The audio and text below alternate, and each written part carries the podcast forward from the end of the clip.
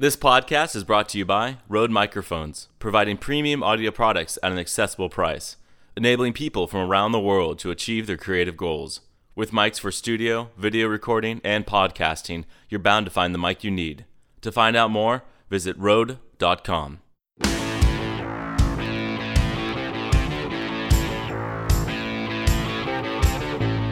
Hello and welcome to the Soundworks Collection interview series. My name is Michael Coleman, and this week we're featuring a special event hosted by Pyramind Studios based in San Francisco, who hosted a panel on VR sound design. This panel was moderated by CEO and creative director of Pyramind, Greg Gordon, and on this panel we had Sarosh Khawaja from Subpack, Kevin Boland from Skywalker Sound, David Grunzweig from Dysonics, and Brennan Anderson from Pyramind. So just a, a couple of things before I get into the panel part here. Uh, Varun Nair, uh, last minute, very sorry he couldn't be here tonight. Um, but we are very fortunate to have Sarosh here from Subpack, who jumped in on the panel last minute, which is great. We've had Subpack here on several panels before, so it's great to get um, a, a, different perspective from uh, Subpack. Uh, so we do have Kevin Boland from Skywalker, Brendan Anderson, uh, and then to my left here, David uh, with Dysonics. Uh, you might have noticed over there, there's this big bulbous thing standing up on that stand over there. That is uh, the Dysonics Rondo mic.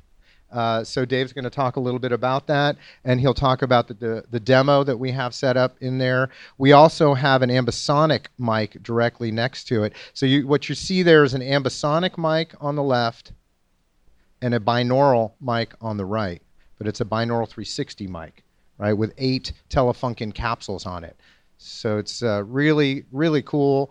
Um, and you'll be able to go, you can go into, after we, we're done tonight, you'll be able to go into that control room and check out both of those mics on headphones with the spatializing software plugins on them just to see how they respond and what it's like to listen to them with the head tracking on. Okay, so tonight um, it's uh, you know, I just did a panel a couple of weeks ago uh, at the AES show in LA, and uh, it was really it's really interesting because that panel was all about VR sound implementation and mixing for games. Right now, doing VR implementation and sound for games is different than doing VR sound and implementation for cinematics, which is what we're going to be talking about tonight. So I took a lot of the content that I had from that presentation, but kind of flipped it around a little bit to really make it relevant to filmmakers. So how many of you here tonight are filmmakers? Great. And how many of you have already begun making 360 or VR cinematic? Great. All right, so it's a real interesting mix of folks. And so, for those of you who aren't filmmakers, for those of you who aren't sound designers, do we have composers in the room? Aha, I knew it. awesome. So it's a great mix of folks here tonight, and, and that's that's good because it helps us understand also um, how to kind of gauge our conversation, and of course these questions will help too. So creating and mixing music and sound for cinematic VR, also known as 360 film, raises a lot of technical and artistic questions, and hopefully we'll be able to address some of those with you guys here tonight. There's no one correct way to go about this, just as there's a lot of tools now that can achieve the same or similar results. Um, I know because uh, just going to AES a couple weeks ago, they had a whole um, VR AR section of the show, and it was kind of overwhelming to see all the new spatializer plugins, all the different mics that are being created for this. Um, so there's definitely a lot of buzz in in this space, and a lot of different workflows that have been created to uh, act as plugins. Uh, in your DAW software so that you can sync up to 360 film and begin and implement and create uh, spatialized sound design. Um, so this panel is going to explore both the variable aesthetics at play as well as discuss some of the latest platform hardware and plugin developments being used. Um, topics of discussion hopefully will range from use of ambisonic and binaural spatialized audio to non-spatialized audio placement, appropriate soundscapes and ambiances. And I'm going through this just so I can trigger these thoughts in your mind as you think about what's relevant to you. So, you know, other things like room and environmental effects, head tracking integration, ambisonic encoding and decoding, suitable volume levels for long term listening, because all of this is designed for headphones for the most part, which is kind of an interesting change. So uh, then the concept of diegetic and non-diegetic uses of music and effects such as occlusion through filtering, equalization, distortion. So we'll, we'll try to touch on a lot of these uh, topics at least as much as possible. And I, like I said, we'll, we'll try to gauge and shift to your questions. So, what I'd like to do just to begin with is let each one of our panelists just speak briefly to what they do specifically in this space, maybe some of the projects or hardware, software that they work with. Um, so, why don't we start on this end with you, Dave? Great. So I'm David Grunzweig. I work at Dysonics, and Dysonics as a company, we focus on making tools and technologies for people in the 360 audio space. So as we said earlier, there's our microphone in the back, but we're also excited about showing you guys some other products that we're doing as well. Um, for Dysonics, I specifically focus on DSP development, so I work on the back end on designing all of our algorithms for how we do reverb, how we sort of take advantage of perception to fool your brain into thinking that you're hearing things coming from different directions. All that stuff is of interest to me, and that's what I focus on at work. Um, I have a background in a little bit of background in mixing and, and working in a studio as well, so uh, love audio. Love that there's so many composers here as well as filmmakers. So, yeah. Great. Thanks, Dave. Uh, Kevin, how about you? So I'm Kevin Bolin. I'm a audio designer and mixer at Skywalker Sound. I've been working on feature films for a few years, uh, but two years ago I started specializing specifically on audio for immersive and interactive media. So that includes VR, but it's also things like mixed reality, video games, anything non-cinema and television. Um, so I have a, I'm a very unique unicorn in the big world of Skywalker and Disney and Lucasfilm. So. Great, thanks. Sarosh? I'm Sarosh from Subpack. We make this uh, device that lets you feel bass in music. We started off with as a tool for music producers to mix and monitor bass, but what we've been finding out and what people have been finding out is that a big problem in VR is that your visual system is tricked, your hearing is tricked with binaural audio, but your body is still not there. And but Sub Subpack really allows you to connect to any uh, any uh, VR experience. Uh, you feel like you're there. I'm Brennan. I am the senior audio producer here at Pyramind, um, and I focus primarily on uh, music, uh, sound design, and, and implementation in games. And recently, we've been doing a lot of cool VR stuff. So um, I have a little bit of background of VR back from Disney, but um, so I'm able to put it into use here, which is turning out really fun, and I love it. Yeah, not to mention Unity programming, which is also very ha- handy when doing games. Um, so I, I, just want to start with a little quote that I like a lot, just to get your minds thinking a little bit. This is something I, I picked up uh, a little while ago, and um, it says audio from an evolutionary perspective is the thing that makes you turn your head quickly when you hear a twig snap behind you. It's very common that people put on the headset and don't even realize they can look around. You need techniques to nudge people to look where you want them to look. Uh, and sound is the thing that has nudged us as humans as we've evolved. So this kind of sets up the challenge and the challenge is maintaining the cues that the brain needs to localize the sound so the, the illusion remains intact. The human ears pick up audio in three dimensions. The brain processes multiple cues to spatialize that sound. One of the most basic indicators is proximity. The ear closer to the sound source picks up sound waves before the other. There's a gap in the time that it takes to travel from one ear to the other, and the distance also changes the audio levels. So together, these differences help the brain pinpoint the exact source of the sound. So what I want that to do for you is to kind of set up a couple of term definitions that I want our panelists to just riff on a little bit here. And of course, the first most important one here is the concept of HRTF, also known as head related transfer function which works with a VR device's head tracking tech to calculate when a user's head, where a user's head is, and how that would affect the sounds that they're hearing. So the other two really important ones to distinguish, and you know examples of those two, like we said earlier, are right in the back of the room, is the concept of binaural versus ambisonic. So maybe just to begin with, um, I think maybe David, you could just tell us a little bit about the binaural mic you have and why that's so relevant and important to VR 360 cinematics. Great. So, as we had kind of discussed earlier, the main platform on which VR audio is experienced is headphones. Um, pretty much everything right now is focused on that headphone market. And binaural basically refers to audio that has been created specifically to mimic the way that your ears hear audio in real life. So, you're listening to it back over headphones, ideally, so that there's no interference from any other sources or any other sound between the sound that's coming out of the speaker and hitting your ear and we can use a lot of different information. Um, all, all, the things just listed, things like time differences between hitting each ear, level differences, and some other cues relating to the shape of your ear and things of that nature.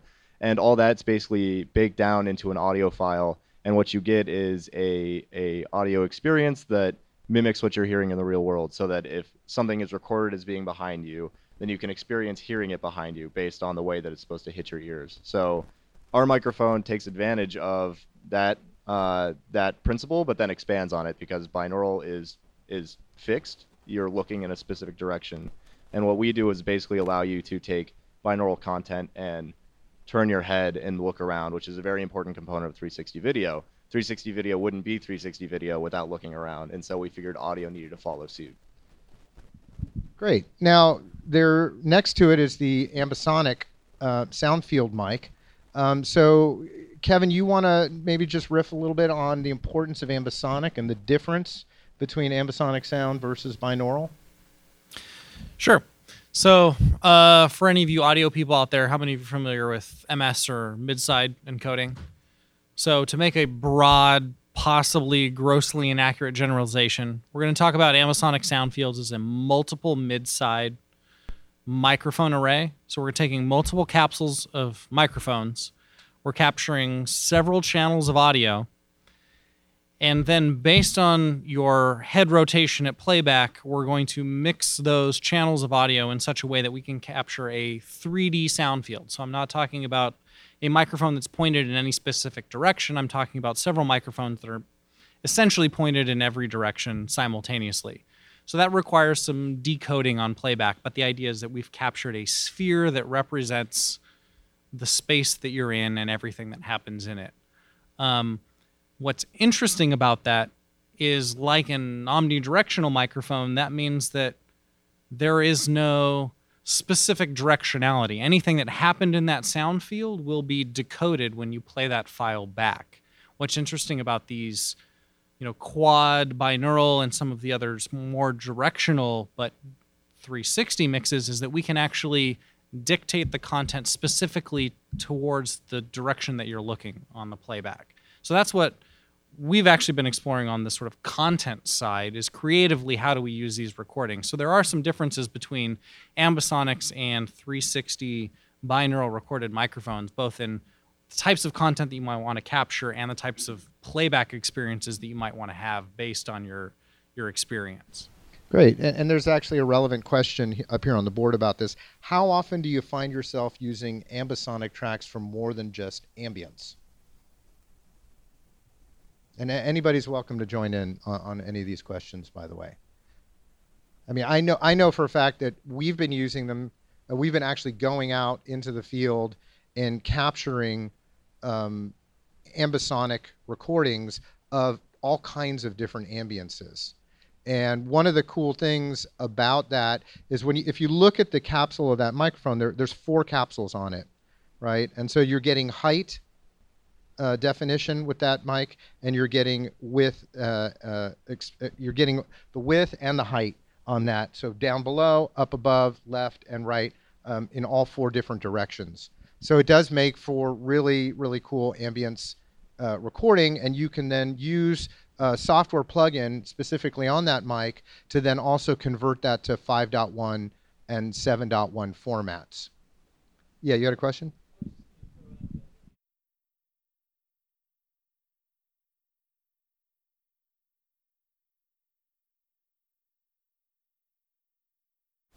Oh, you're jumping ahead. You're jumping ahead. no, it's fine. Yes. Yes.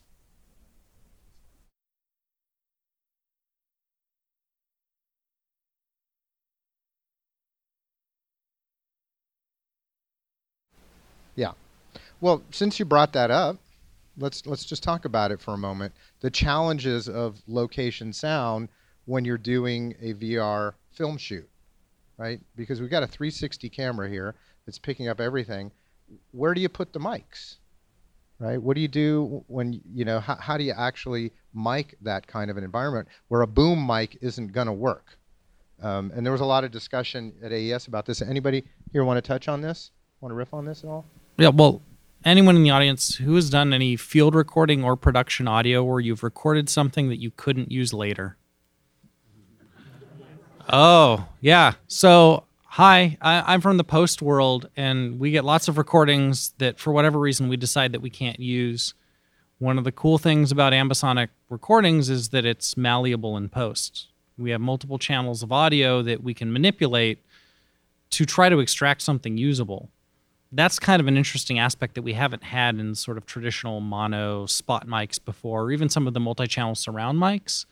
And the cool thing about Ambisonics uh, is that we can re-render it to multiple channel formats. So we can re-render to a stereo, a 5.1, a 7.1, a 9.1 bed if we're mixing in Dolby Atmos. We can use a virtual shotgun emulation to extract a specific sound and treat that like an individual mono source object and pan that around later that's way more useful in post than if we got a spot mic that was set on the stage somewhere that was obstructed by something or you know was too far away. Uh, so being malleable in post is of huge value to us. Uh, and you know you can get something as cheap as like the the zoom recorders that do a, a faux ambisonic uh, recording you know. Uh, so i think all this technology is relatively approachable and we're you know we're exploring technologies that expand the opportunities of what we can do creatively after the fact. So you don't commit to a recording that maybe isn't useful later. So i mean i hope that's of benefit for anyone who's ever recorded something that they couldn't actually utilize in the way they thought it would be useful later. Right and you can't underemphasize the need for wireless lavs mono source point wireless lav well hidden tucked away so that you can actually capture the voice is going to be critical. I've done I've been on a couple of shoots now, and that was the most critical piece to capture, um, especially the dialogue components of, of a um, live shoot. Um, so that being said, actually, that kind of brings up an interesting point because we've talked about ambisonic now. We've talked about um, the uh, binaural configuration of a mic, and we've kind of roughly addressed the basic terminology of those two. So when is stereo still a viable option, or should all sound sources be mono? Because now you because you got to really think about this, right? Does stereo still work? And uh, uh we're in a head tracked environment, so things are staying where they supposed where they're supposed to, hopefully, right? So, at what point um, is stereo still a, a viable format in uh, VR film? You want to talk about that, Brendan? I think uh, one one place where stereo still works really well is well, stereo has a lot of width to it in the recordings. So actually spatializing stereo sources so that they have more width in the 3D sound field uh, can be really useful. It it basically comes down to it's actually two mono sources, but the recording just has more width inherently in it, so it's a little more useful. Um, that's one for sound design. Uh, I mean, obviously, still for music, um, though. I guess some would argue that with VR audio, um, music and stereo work sometimes, um, but it's a lot more effective if it's actually diegetic or part of the world. Um, or that's, that's the, a creative. the other piece is it could be headlocked. It doesn't mm-hmm. move, right? Yeah because when the, the music starts to move as you turn your head, that just seems strange, mm. right? But if that stereo image is just going to stay where it is, then I think the cue of it being a soundtrack really registers with the, the listener or the observer. So I, have noticed that, that that's really a powerful tool there for a stereo image. Yeah, our minimum viable implementation for non-diegetic score is headlocked stereo. Um, if we ever had to collapse something down to mono, and this is a particular challenge with ambisonics, if we want something that doesn't rotate with your orientation, like we want something that exists outside of the sound field, be it voiceover or music, we have a challenge externalizing it in a, an ambisonic sound field versus what happens is it sounds like it is inside your head.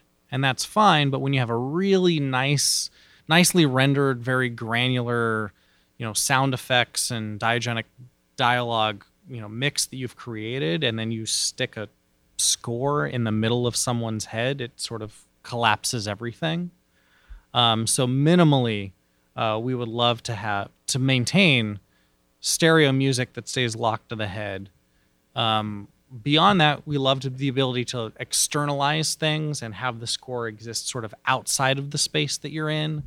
Um, but once we start collapsing the sound field and making you perceive things as if it's coming from between your ears, we're in a really sort of risky area in terms of collapsing the entire sound field and really distracting from whatever spatial audio that you might have going on. So stereo still has immense value right now, especially for music. So let's talk about mono for a second because uh, so much of this is based on positioning of a mono sound source and actually moving it um, within the tool set. And in this case, so because you know, Dave, you're sitting to my left here. Talk about uh, a little bit about the tool set that uh, Dysonic has created for production and for the manipulation of spatialized sound. Um, it, it's the Rondo 360 processing tool, right? So talk about that a little bit. Yeah, so this is kind of an interesting conversation point about mono versus stereo versus any other format that you might have. So early on, before we were even in the VR space, we were focused on taking um, sound various sound systems and arrangements and spatializing them for headphones so that we could simulate something like listening to a 5.1 system in your room over headphones or a 7.1 or any other system. And so when we get faced with a user that wants to use stereo, say they did some field recordings or some site recordings with a, stereo Tascam or something of that nature, we treat it like like a artificial speaker system sitting in front of you. So, and that might seem kind of nonsensical, but when you think about stereo, you actually we are talking about a sound field. Interesting enough, uh, we're all so used to that concept that we don't think of it as a 3D sound like field anymore. But in nature, by not being a mono system, we do have some varying degrees of placement of a sound source. Um, so that's why we have to treat it like a field the same way we might treat Ambisonics like a field and not just treat it like a point source. So when we when we get mono audio, that is great because it allows you to very precisely pinpoint where it is. But when you're dealing with uh, people that maybe have pre-recorded 5.1, you start to have some more difficulties and, and, questions come up for the creator on on what they're going to do with that. So, um, my recommendation is is to go with mono, especially if you're planning on having multiple different sources and creating a, a complex field. Um, but we also understand the need and the realism of having a sort of complete field recording, like something from an Ambisonics mic or even from our uh, MTB motion track binaural microphone. So, speaking of complex fields, um, how many sounds is too complex? I mean, what what is it in terms of what a listener can really adapt to and and really spatialize and manage in with their brain and their ears? How many sounds you think is is really, you know, enough to convince and and make it believable for the listener? Yeah, this this this sort of um, transitions almost into more an artistic question of uh, of of how at, at, what point do we hit so real that it's not good anymore? I mean, we're dealing when we when we exist in the real world, our brain does a great job of perceiving the noise that we want to focus on, and we tend to not hear everything else. Like most of us aren't noticing the air conditioner right now and things of that nature. And when you capture that and hear it back on recording, it's a very different experience than being there. Your sort of your focus is more. Um, diffused than it than it would be in a real situation. So when it comes to how many sounds are are good, it, it's sort of a hard question to put a uh, put a number on. But um,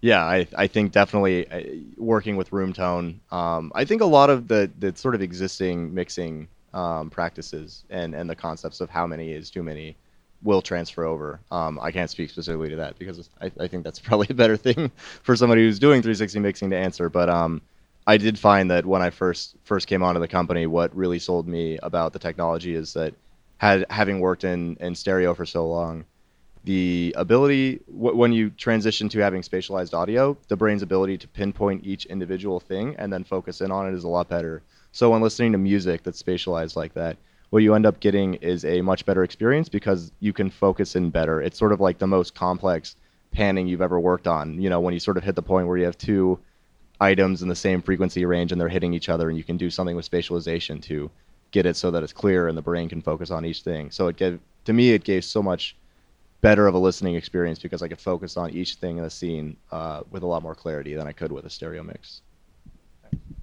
Kevin, what what do you think in terms of number of sounds that you're spatializing and are firing off at any given time? Two and a half. Yeah. no, that's a joke. Um, so when I started at Skywalker Sound five years ago, we used to do a lot of five one mixes, some seven one mixes. Right now, we're hanging more channels on our recorders than we used to hang as source material. So we're taking more source elements from production dialogue and design tracks than we ever used to render you know, down to. It's it's it's a sheer ridiculous number of um, content because we want to be prepared for every artistic nuance, but we want to have the option of choosing which are the important things. And ultimately that's going to come down to your narrative design. And the the coolest thing about some of the experiences that we're seeing now is that we're bridging the ga- the gap between the purely interactive experience and the purely linear experience. And so what you know we typically think of in the rendered experience is well we can mix things in the sort of volume domain and the frequency domain and we can make sure that things don't overlap and we know what's important in the mix. The nice thing about a really elegant narrative design is you're giving us the ability to mix in a time domain. And so you're choosing at which point certain events in the sonic space happen. And so that's actually a really important when we're thinking about composing for VR because you're thinking about an entire immersive sound field. We're not talking about a very specific field of view or a, a very specific field of audition. You can have visual and audio stimulus come from absolutely any direction. And especially for first time VR users, that's like automatic, like cognitive overload people are overwhelmed. So if you can construct narratives in such a way that you guide people using video, visual cues, or sound through very specific moments, you can give them narr- narrative moments in a very immersive space. And so, what we want to avoid is everything happening all the time from every direction. And I know a lot of you think, oh, 360 is amazing. Someone is looking over here and they're going to hear something and it's going to cause them to turn around. If it's their first time in VR, that trick probably doesn't work. They're so overwhelmed, they're probably tuning out the sound just to focus on what they're absorbing visually. We love to give people audio cues and we will do it all day, but it works best if we can totally synergize with the visuals. So think about constructing your narratives in such a way that you're guiding people through this entire immersive sound field and you're causing them to turn around and notice interesting things visually and audibly giving them space to explore. But if you put them in the middle of a battlefield, you can't expect that they're going to look in any direction more likely than any other direction because you're giving them spectacles all around them. So really like choose where your sort of spectacles happen but space them out in a way that you can't do in a sort of 2D previously rendered media. So I mean like pick your moments you can have too many moments, and sometimes it's more than two. Sometimes the threshold is really low, especially in these new platforms where people haven't figured out how to absorb it, absorb it yet. I th- yeah, I think um, part of it is that uh, we're not trying to, as you know, as storytellers, we're not trying to be incredibly super realistic, uh, so that you're fooled into thinking that you're in somewhere exactly where it is has been recorded and stuff like that. We are telling stories, and I think the main point of telling stories is to sell the fiction and to be fantastical and to do whatever it takes to make the you know experience give you some sort of an emotional response. And so you know, if in real life you would have you know sounds all around you and stuff like that, well, that's not super helpful if your narrative and your story is supposed to be driving your, your vision and your uh, your hearing in one smooth direction um, to convey something. So we, have got a lot of different sources of sound here. We've got binaural, we've got ambisonic, we've got stereo, we've got mono. Can how can these all these formats be mixed together to achieve the necessary amounts of diffusion while still making it easier for the listener to localize the sound? Because this is a big challenge. You're recreating an environment, right? And you have all of these different tools now to do this. And of course, we haven't even talked about reverb or the re- recreation of reverberation, which is a big indicator of your spatialization. But how, how is it that we then begin to mix these different formats together to really create the illusion? Anybody want to tackle that? Kevin? You're kind of on that, right? Okay. Yeah. Creating illusions. That's what we do every day. Um, to touch on you know sort of the the previous point, a lot of us think of especially when the live action 360 video, we think about this idea of like immersive realism. Realism isn't the key word, it's authenticity. It's what we've been doing in video games and film for many years is we create an expectation of what is an authentic experience for what you're experiencing. So what we do in post production, we create a, an absolute fiction, and you have a suspension of disbelief, and you buy into that fiction forever, you know, for how, whatever given period of time. So the technology that we use, I think, really has to focus on the strong points of the content that we're conveying and the platform that we're conveying it on. Something that we've been doing in film sound for many years is in all of our design and mix environments, we're trying to emulate what the end user is going to experience when they play back this this piece of narrative media. We have to do the same thing in VR. You know, if you're shipping a, a a game or a 360 video that's shipping on the Gear VR, you should be during the design process as close to that playback experience as you can, especially in terms of audio, in terms of the audio re-rendering and the, the headphones that you're using so it's all about convincing the user that they're having an authentic experience. One of the nice things about these pre rendered binaural formats is that we can have very artistic and subjectively creative mixes based on user orientation that we can't have with an ambisonic sound field where sort of everything has to be represented simultaneously. And this is something that we've been leveraging heavily in some of our mobile VR experiences is that what you hear when you're facing forward in the 360 perspective is not the same thing that you're hearing when you're facing in the opposite direction, but just filtered differently. What we're deciding subjectively, artistically at every given moment is where you're looking. What are those important things? What should you hear? What are things that we want you to ignore? And those are things that we can we can adjust when we have the ability to have sort of multiple rendered artistic mixes so, really, in order to deliver the ideal level of authenticity, we want to think about what is the artistic mix, not just the technical mix that is required to deliver for any given format. So, you really have to look at what your content is, what the platform you're delivering on, and how do you trick the user into feeling like they're having an, a, an authentic experience.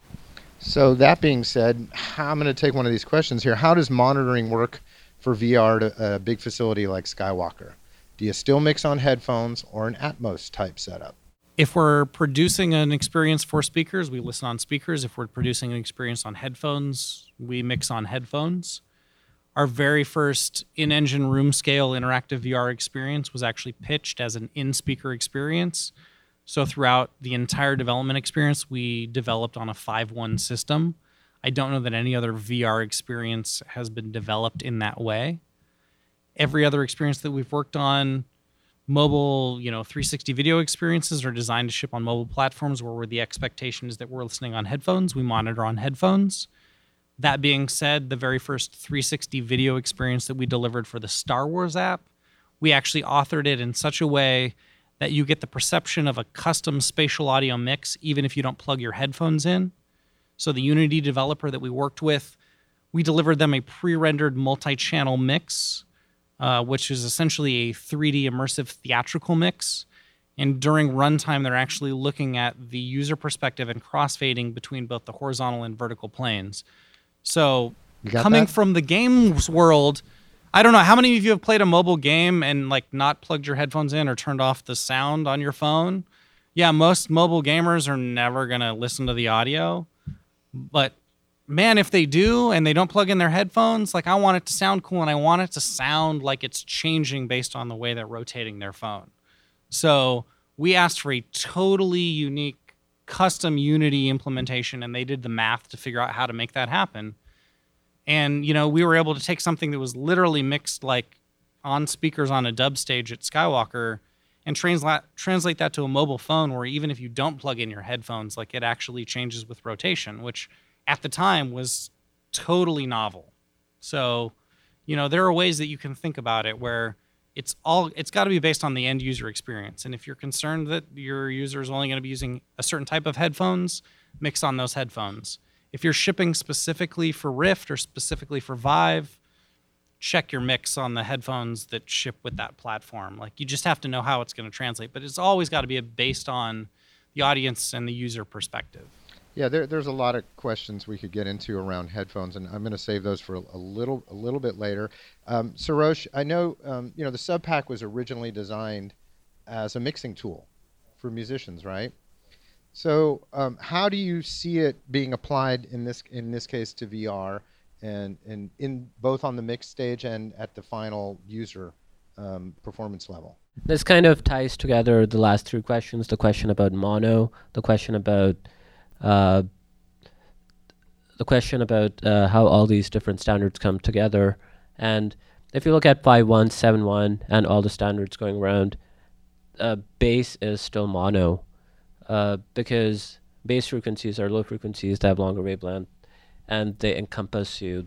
They're all around you. So, yeah, he's working. uh, We've been working on uh, directional bass in our own ways, but for the time being, bass is mono, and it adds a real sense of immersion.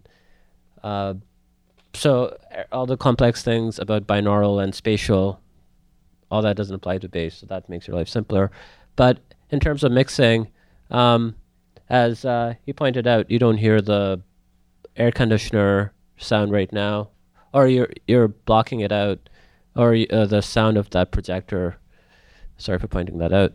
Um, uh, all that will be in in recording from those mics, but if you're using the SubPac for mixing and mastering, you can cut out all that, uh, all, all those extra environmental sounds that you don't want to be there, or you can use it to add those sounds to add some sense of realism if people want to focus that if it's in the mix.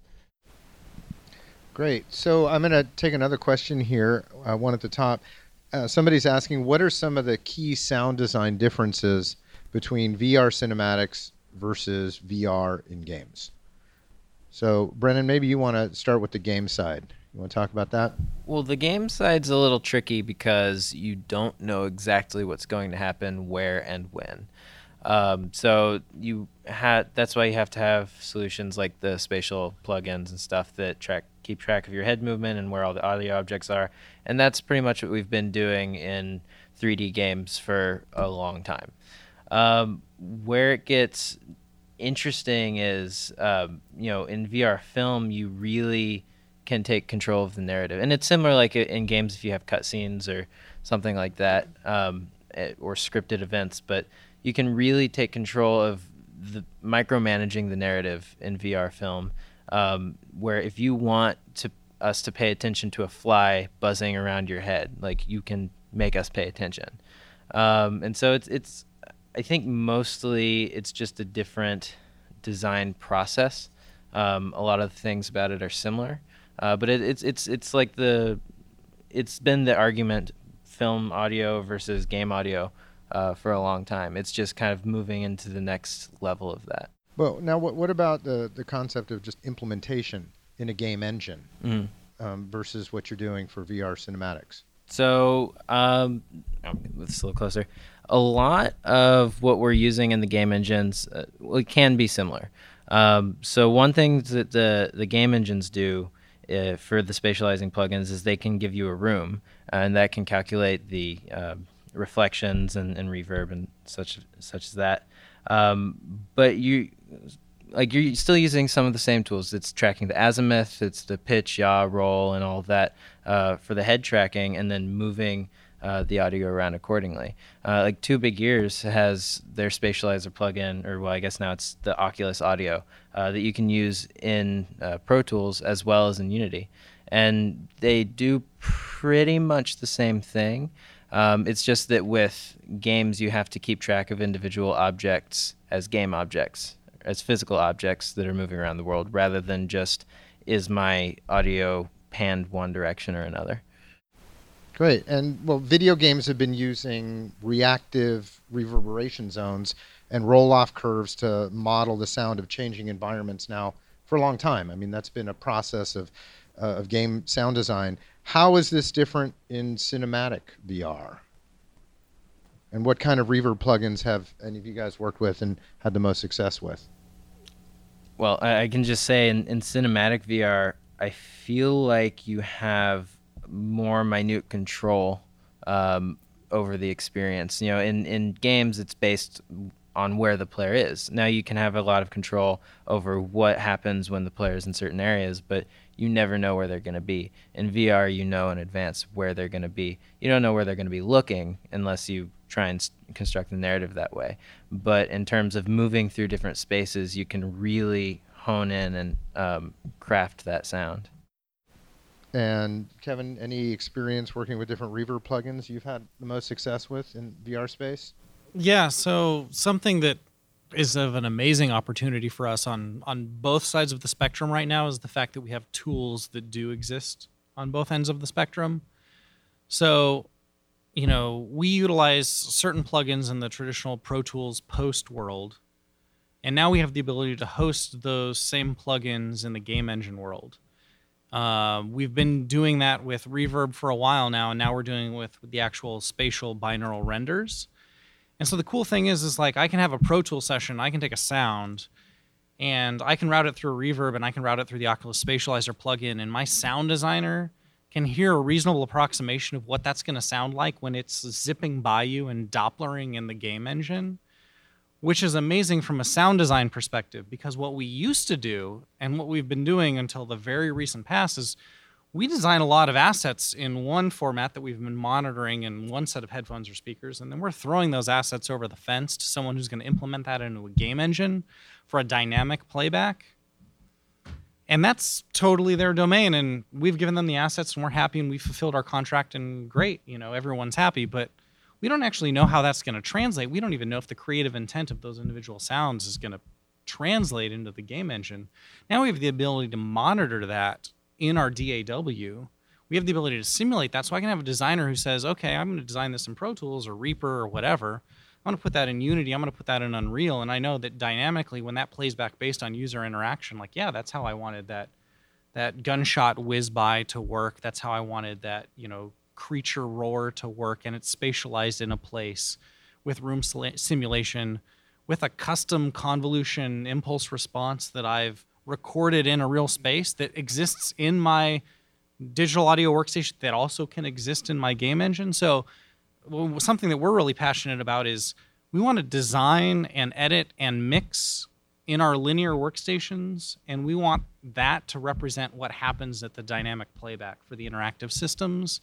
And we're starting to approach that sort of singularity right now with the Oculus Spatializer, with uh, some of the AudioEase and McDSP plugins existing both in the, the DAWs and in the game engines. Like, we want to hear what it's going to sound like for the end user. And that's how we've been mixing for films, but now we can mix for games in a way that we never have been before. Um, so, designing sounds for these totally dynamic, random, unpredictable, you know, playback experiences is totally awesome. So that's great because the next question up here was what software do you foresee becoming industry standard for VR audio? So who who asked that question by the way? Just out of curiosity, because I'd love it if you could be a little more specific. Nobody wants to cop to it. Uh, oh, okay. Well, so I'm going to tee this one up to you, since you obviously would love your software to become the industry standard. but clearly, there's quite a few now that are vying, you know, in terms of spatializers, in terms of the ability to create three-dimensional um, audio panning capabilities. So, talk about why, you know, your company would potentially be that software tool. Yeah, so I, I, I obviously have a bias on which software I think will become the industry standard. Um, I'm very confident in, in our technology, mostly because we've designed it from the ground up with a lot of the concerns that were just listed about like how how accurate is the mixing engineer's experience versus the listener's experience, and trying to narrow that gap to as small as possible is a really important thing for helping mixing engineers get the right mix. So what we've done, we've taken this into account in a couple different ways, but um, right now, sort of the upload platform that we've been focusing on and distribution platform we've been focusing on is the YouTube 360. That's sort of been the most recent big announcement. It's pretty exciting that such a large platform is now supporting spatial audio. So when we do an Ambisonics mix, you can actually choose to use the HRTFs that YouTube is using to decode your Ambisonics audio so that the way you're hearing it is exactly how it's going to sound on YouTube. It's not going to be different. And so that helps people a lot with getting the right idea. Um, we also feel that since we support almost every single format of audio that you could give it, um, and then can still take that and mix it down into either Ambisonics or Motion Tracked Binaural, which is our format. Um, you you basically have the ability to, to work with anything. I mean, it, it doesn't matter what you get from the, the field engineers. You you can use it to to make a a compelling 360 mix. Um, we also leverage motion track binaural, which is which is our patented format, and that's really the only. Um, the reason we believe in that format is because it's basically the the best uh, 360 binaural format out there. I mean, you can work with um, Ambisonics, and, and we love Ambisonics because it is it is sort of the origin of so many different ideas in spatial audio. But Ambisonics, at its core, the original patents all focused on speaker reproduction, and we've always from the start been focused on headphone reproduction. So as a platform that most likely, unless it's, um, I'm very excited to see sort of communal VR experiences take off. But for now, while VR is sort of a very private thing and headphones tend to be the, the main way in which people are experiencing it, um, we believe that binaural and motion track binaural is the best way to present that to your listener. Yeah. Well, even in, just as a side note, even in communal VR, you can't have an individual experience and then have a bunch of speakers everywhere because whose perspective are you going to use to run all the speakers? So it, it just seems like headphones are just going to be the way to do it, unless you're just doing individual stuff with like a home Atmos setup. But you know, and not many people are going to Yeah, have it's that. It's not communal at that point. yeah, exactly. So uh, maybe you could talk a little bit about the render process and how do you actually preview your mix pre-render and know that it's going to translate uh, specifically to the different formats that are out there now, the delivery formats. Right. So the the two sort of field formats that we would focus on. So at the at the end of the at the end of the entire rendering pre, uh, pipeline, if you want to work with a 360 mix, you're you're going to have to render into some 360 field format. And so we we have our format, the MTB, and then there's Ambisonics, which is the other format. So Ambisonics right now um, only is supported in B format. So that's that's um, four channels. You know, W, which is everything, and then X, Y, and Z. And so that four channel format is what is being used by YouTube right now. So we will allow you to work in that pipeline so that you can experience that and and have the same um, output and and all that that's going to be used by other systems. But yeah, right now, I mean, basically everything on the market is some variation on a multi-channel binaural like what we have or a Ambisonics field, and that's that's it. I, I mean, those are the two ways that you're basically going to see people take spatialized audio and it's some variation of those two. So um, depending on sort of which which companies take off and, and whose whose private format now that the Ambisonics patents have kind of all expired, it's it's sort of an open field, and that's when we see a lot of other microphone manufacturers coming in with their own version of like the Tetra or the Core Sound or or these basically right exactly the Ambeo things of that nature. So that's that's sort of where you see those coming into that space. Those are still based on the same concept of spherical harmonics and ambisonics. So And so, can you mention anything about uh, Dolby Atmos playback in terms of any of these formats? Right. So so the Dolby Atmos format is is kind of an interesting uh, out, outlier to this because it's it's working in this it's object based concept where you're basically sort of rendering to a, a a giant list, I guess, and then at real time it's rendering it to some some idea. So at, at the end of the day, when it when it does get rendered, it is going into something similar to ambisonics or binaural, depending on the playback idea. But the way that the actual audio data is encoded is different. So, amb- right, exactly, object based. So, am- you know, binaural and ambisonics are both just just sound. It's just a, a raw sound file that you play all the way through, like the way that you would put a CD into a CD player and it would play all the way through, and that's it. That's done. The the Atmos is interesting because it's basically like this this. If you put a CD in and it said, "All right, now play this part at this time, play this part at this time, play this part at this time," and Ex- exactly right. Exactly right. So it works off of this this concept of metadata, but at the end of the day, when it does all sort of get how it how they actually render the sound so that you believe that it's coming from a certain direction does play off all those Ambisonics concepts. Um, so just we're we're almost at the end of our time here, but I think it's really important to touch on the concept of since so much of this is designed and geared towards headphone playback, and headphones can vary dramatically in terms of their EQ curves, in terms of how the, the mix will get interpreted. So how do we deal with that? Because I, I've I've I've been having problems with that. I mean, a client's going to walk out and go, "Sounds great in in the studio, and it sounded great in the headphones you were using, but man, when we took it back and played it on those Beats headphones, it sounded terrible." So how how do we, Kevin? What's your experience with managing that? So the our biggest you know concern has always been authoring for the end user experience. So if I'm targeting the Gear VR platform, I'm to test my mix on a Gear VR. I'm actually to hear it on a device played back on the headset. I'm to test a couple different headphones. I'm to test in ear versus closed versus open backed headphones. Like I've said before, if you're targeting Oculus or Vive, you should definitely ch- check on the headphones that ship with that device. Uh, man, if iOS was way hipper with VR, we should test on Apple earbuds, but that's not relevant quite yet. Um, what What about the concept of personalized HRTF? Oh man, that that would be ideal. Uh-huh. But the fact that a high quality customized HRTF profile is such a edge case for the typical end user, I think the current arms race that we're really looking at is all of the different tech manufacturers who have some sort of binaural re-render, whether you're looking at quad binaural or your ambisonic or something like Dolby Atmos, where it's more than two channels of audio. If you're going to deliver for a headphone mix, you are going to be down mixing, re-rendering, whatever you want to call it. You want to have an algorithm that is least likely to be problematic for your end users. And I've talked to people who are literally HRTF immune, like people who hear binaural audio and it either doesn't work or it sounds bad. So this is a huge technical challenge right now. Whereas in stereo audio, we've been doing it for music and film and whatever for many years. We know sort of how stereo is going to translate to the end user. Binaural right now, everyone is taking a slightly different approach, and some people are using existing math, and some people are, you know, customizing the math to their own needs. But the idea is that we want everyone to have a good experience to have the optimal experience, yes, it needs to be customized for you, but that's like saying that, well, yeah, you know, to see things, if you need glasses, you want to have the right prescription.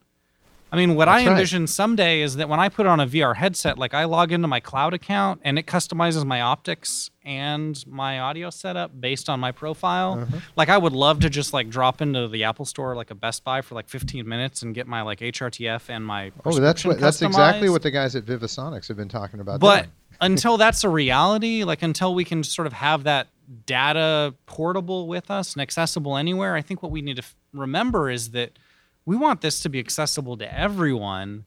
And if you're focusing on a technology that has these really problematic edge cases, like you're you're you're creating the opportunity for some people to have a suboptimal experience. And so really like you have to monitor through whatever your playback render is. So if your if your target platform is YouTube 360, try to monitor through a system that is going to emulate what the YouTube 360 algorithms are. And like man, that sucks if you're a mixer and you're immune to those renderers and like the spatial audio doesn't work for you, but tough. Like you have to know that's how that's how everyone's going to hear it. Um, you can't pick a totally different HRTF profile so that it sounds good to you, knowing that the platform is going to use a different algorithm. So, well, well, what about like the OSSIC headphones that claim to have sensors that can automatically calibrate the headphones uh, to your ears for personalized audio? Um, do you think that's really possible? Have you have you heard those? Has anybody listened to those? By the way, anybody had a chance to listen to those? They're they're pretty amazing, right? So is is there a chance that that, that kind of headphone becomes a stand a standard? Yeah, any degree of customization is going to be better than no customization at all, unless of course the end user does it wrong. But that being said, especially with the binaural audio, the more specific we can get to the user, whether it's like I said, customizing the, interpupillary distance for the headset that you're using or customizing your HRTF profile, the more specific you can get to the end user, the more ideal their experience is going to be. And so I would love to see both software and hardware tackle this issue. I don't think one side can tackle it alone. I think everyone is going to have to think about how do we get this content to playback for everyone? And how do we figure out how to bring those outliers in so that no one is immune to the immersiveness of the content of the storytelling that we want to have. And we have to figure out how to target those people. That's the high bar, right? So whether it's OSSIC with hardware that customizes or it's a software plugin that allows the user to have some customizable selections, you know, we have to start thinking about those things like, okay, yeah, now we've brought it to the masses, but the masses is really sort of your average consumer. Let's bring it to everyone. And I think there's a lot of big challenges there software and hardware that you know we have a high bar to hit. We're only at the beginning. so uh, we're, we're out of time here. Uh, I want to thank all of the panelists tonight who've contributed to this conversation and made this possible. Thanks so much for tuning in to this exclusive sound panel hosted by Pyramind. You can hear more conversations with sound designers, composers, and directors on the Soundworks Collection podcast on iTunes and streaming online at soundworkscollection.com. Thanks again to our sponsor, Rode Microphones, for sponsoring this podcast series, providing premium audio products at an accessible price, enabling people from around the world to achieve their creative goals. With mics for studio, video recording, and podcasting, you're bound to find the mic you need. To find out more, visit Rode.com.